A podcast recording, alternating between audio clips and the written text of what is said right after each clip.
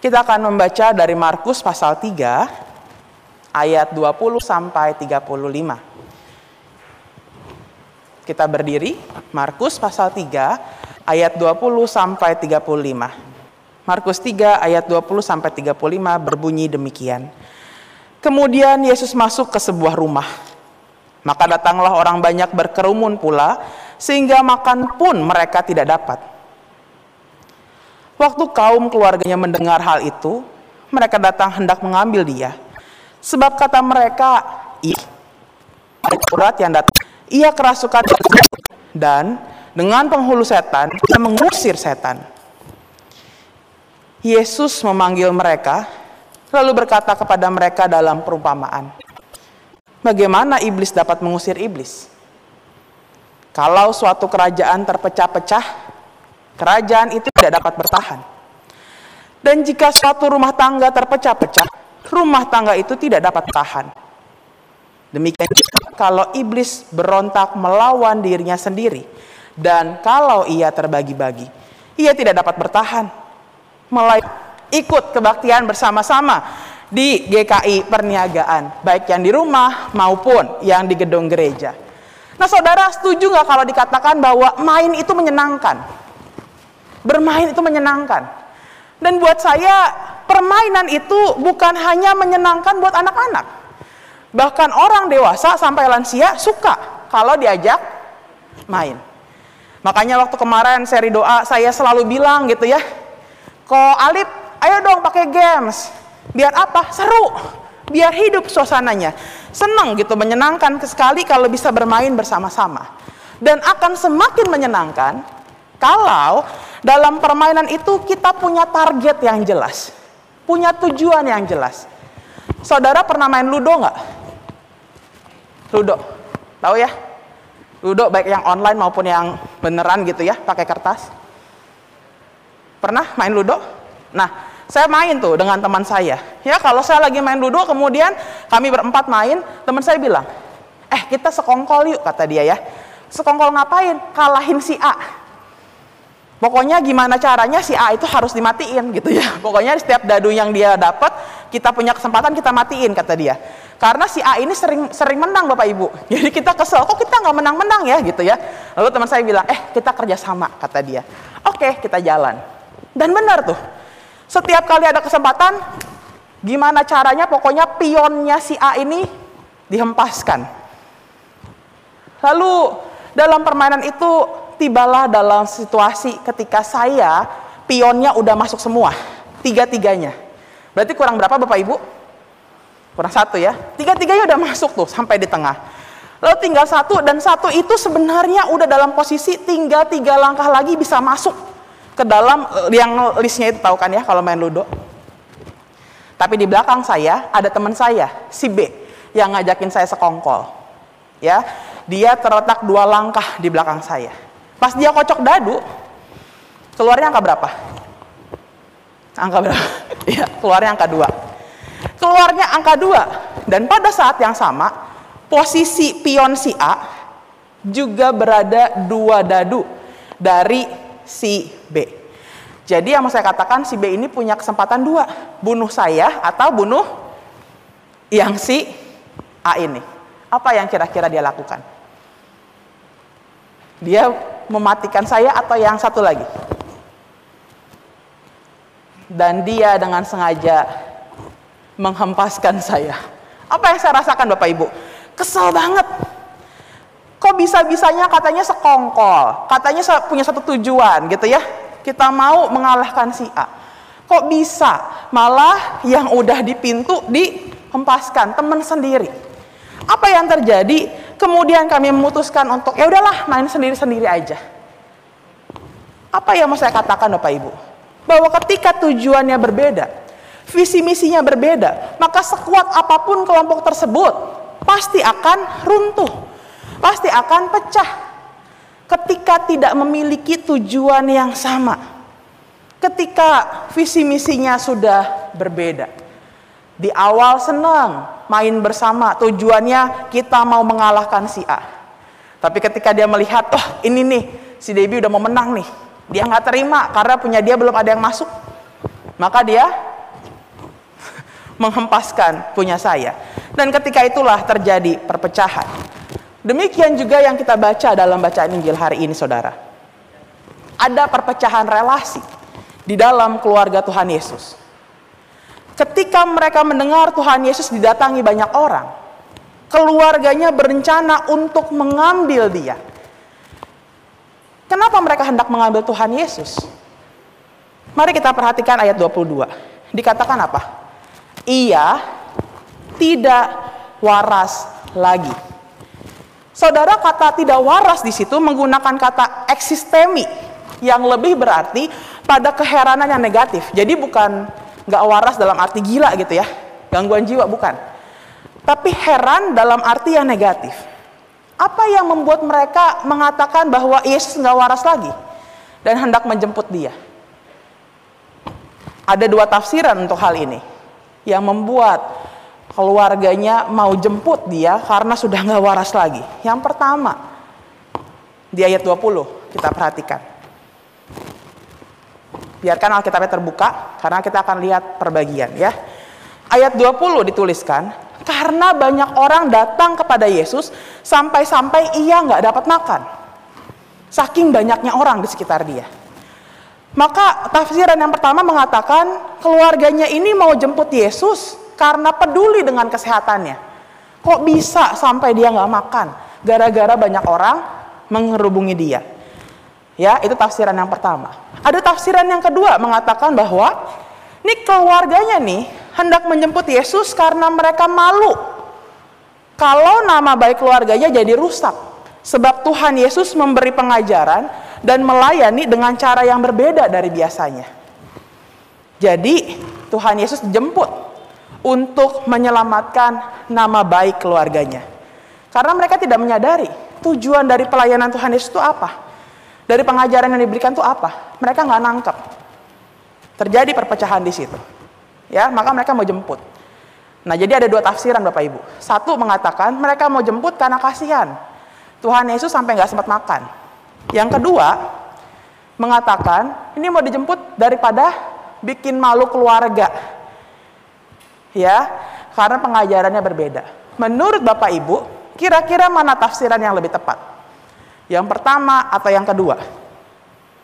Bisa ditulis kalau rekan-rekan yang di rumah, tulis di chat ya. Yang pertama atau yang kedua? Mana yang lebih mungkin tepat? Penyebab Tuhan Yesus mau dijemput oleh keluarganya.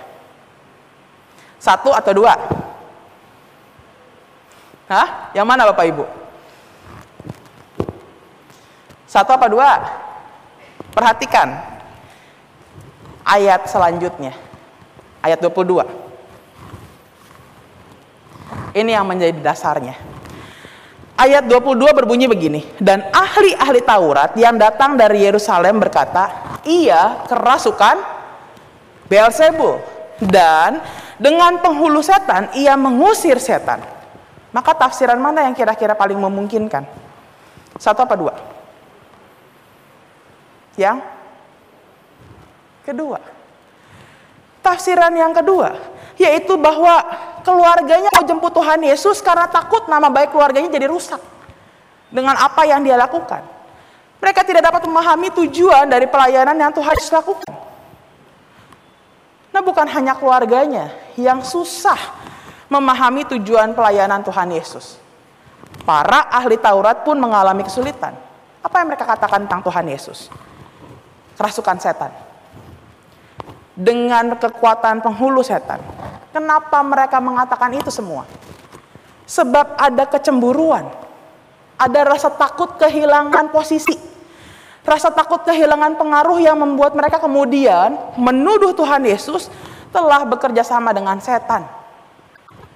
Padahal ahli Taurat, mereka telah melihat tanda-tanda yang membuktikan bahwa Tuhan Yesus bekerja dengan kuasa Allah. Mereka juga tahu nubuat mengenai kedatangan Mesias. Tetapi mereka justru mengatakan apa? Bahwa itu adalah kuasa setan. Saudara, ini yang disebut sebagai dosa yang tak terampuni karena menghujat Roh Kudus. Kata menghujat di situ menggunakan kata blasfemi yang juga berarti menyangkal, fitnah Roh Kudus. Nah, hal ini terjadi ketika Tuhan sudah menunjukkan kuasa, kasih, dan pemeliharaannya dalam hidup kita. Roh Kudus sudah bersaksi bahwa Yesus adalah Mesias, Anak Allah. Tetapi kita justru secara sengaja mengeraskan hati dan menolak Dia. Itu sebabnya di ayat 30 dituliskan, ia berkata demikian karena mereka katakan ia kerasukan roh jahat. Jadi dosa menghujat Roh Kudus dilakukan oleh orang yang belum percaya pada Tuhan. Dia telah melihat bagaimana Tuhan berkarya sedemikian dalam hidupnya. Tapi ia mengeraskan hati untuk katakan itu bukan pekerjaan Tuhan. Dilakukan oleh orang-orang yang belum percaya kepada Tuhan. Nah saudara, setelah itu keluarga Tuhan Yesus akhirnya sampai di depan rumah. Tapi mereka nggak bisa masuk karena ada banyak orang berkerumun di dalam rumah itu. Mereka nggak bisa masuk, mereka nunggu di luar. Mereka minta orang untuk menyampaikan pesan, eh, ibu dan saudara-saudara Tuhan Yesus ada di luar, mau menemui dia.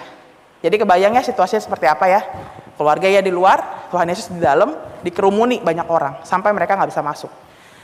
Nah ketika orang itu mengatakan, eh itu ada ibu dan saudara-saudaramu di luar, hendak menemui engkau. Perhatikan jawaban Tuhan Yesus di ayat 33. Apa yang dia katakan? Ayat 33. Jawab Yesus kepada mereka, "Siapa ibuku? Dan siapa saudara-saudaraku?" Dia kemudian melihat para murid yang duduk mengelilinginya dan berkata apa? Inilah ibu dan saudara-saudaraku kalau kita punya anggota keluarga yang memperlakukan kita seperti itu? Apa yang akan kita lakukan? Mungkin kita akan berkata, kurang ajar banget ya. Udah didatengin, gak mau ketemu, malah bilang siapa ibu dan saudara-saudaraku. Mungkin kita akan berpikir dia telah membuang kita sebagai keluarganya. Karena sudah mapan, sudah terkenal. Tapi tenang saudara, mari kita lihat pesan apa yang hendak Tuhan sampaikan lewat pernyataannya itu. Yang pertama, saudara sebutan keluarga biasanya ditujukan kepada orang yang memiliki apa? Hubungan darah, ya. Hubungan darah dengan kita. Maka kita katakan ini keluarga saya. Inilah konsep keluarga fisik. Nah, dalam perikop yang kita baca, Tuhan Yesus mendefinisikan kembali apa yang disebut sebagai keluarganya secara rohani. Keluarga fisik dan Tuhan mengatakan keluarganya secara rohani. Bahwa keluarga bagi Kristus, ibu dan saudara-saudaranya adalah apa dikatakan? Ayat 35. Ibu dan saudara-saudaranya adalah setiap orang yang melakukan kehendak Allah. Bahwa konsep keluarga Kristus itu terbuka buat semua orang. Ya, syaratnya cuma satu. Dia bersedia tunduk, taat, mendengar dan melakukan kehendak Allah. Jadi tekanan utama terletak pada kata apa? Melakukan kehendak Allah. Jadi bukan hanya sekedar menyebut dirinya bahwa saya orang percaya, saya murid Kristus. Nggak cukup hanya dengan membaca firmannya setiap hari. Nggak cukup hanya dengan mengikuti kebaktian setiap minggu.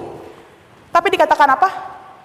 Mereka yang melakukan kehendak Allah. Itu yang disebut sebagai anggota keluarga Allah. Kalau kamu melakukan, bukan hanya kalau kamu tahu, bukan hanya kalau kamu baca, tapi kamu lakuin dalam kehidupanmu, maka kamu disebut sebagai ibu dan saudara-saudara dari Tuhan Yesus. Mereka yang melakukan kehendak Allah, sama seperti Kristus melakukan kehendak Allah. Maka saudara kita harus sering periksa diri. Sudahkah kita mengutamakan kehendak Tuhan dalam hidup kita? Atau masih sukanya sendiri? Sebab yang disebut saudara, yang disebut ibu adalah mereka yang melakukan kehendak Allah. Dari sini kita berangkat pada apa konsekuensinya kemudian bagi kita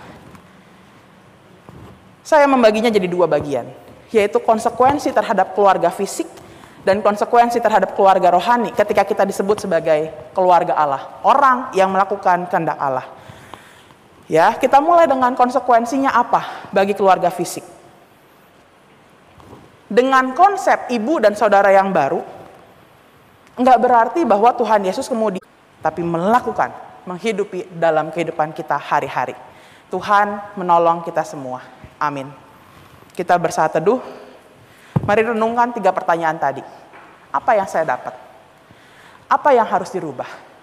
Apa yang mau kita lakuin supaya kita bisa mengaplikasikan apa yang telah kita dengar hari ini?